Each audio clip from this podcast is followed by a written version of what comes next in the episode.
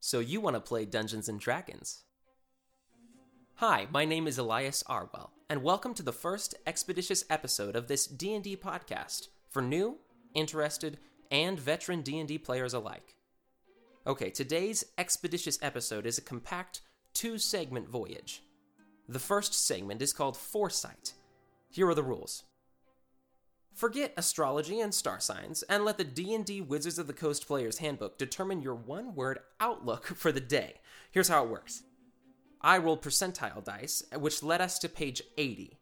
And then I rolled a d20 and rolled a natural 1, and that took us to the first word on page 80.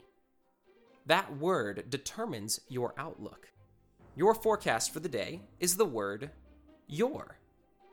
Maybe this is your sign to focus on your own mental health for today. The second section of this expeditious episode is called Prompt.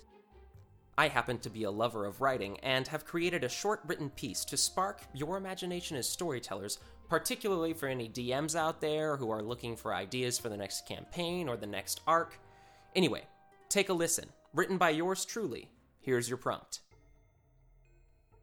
Approaching the clock tower looming ominous before me, not until the chimes reverberate do I truly understand. The notes do not welcome the passage of time. They welcome my mind back into its cloaked circle. The day begins again, and thus ends the day.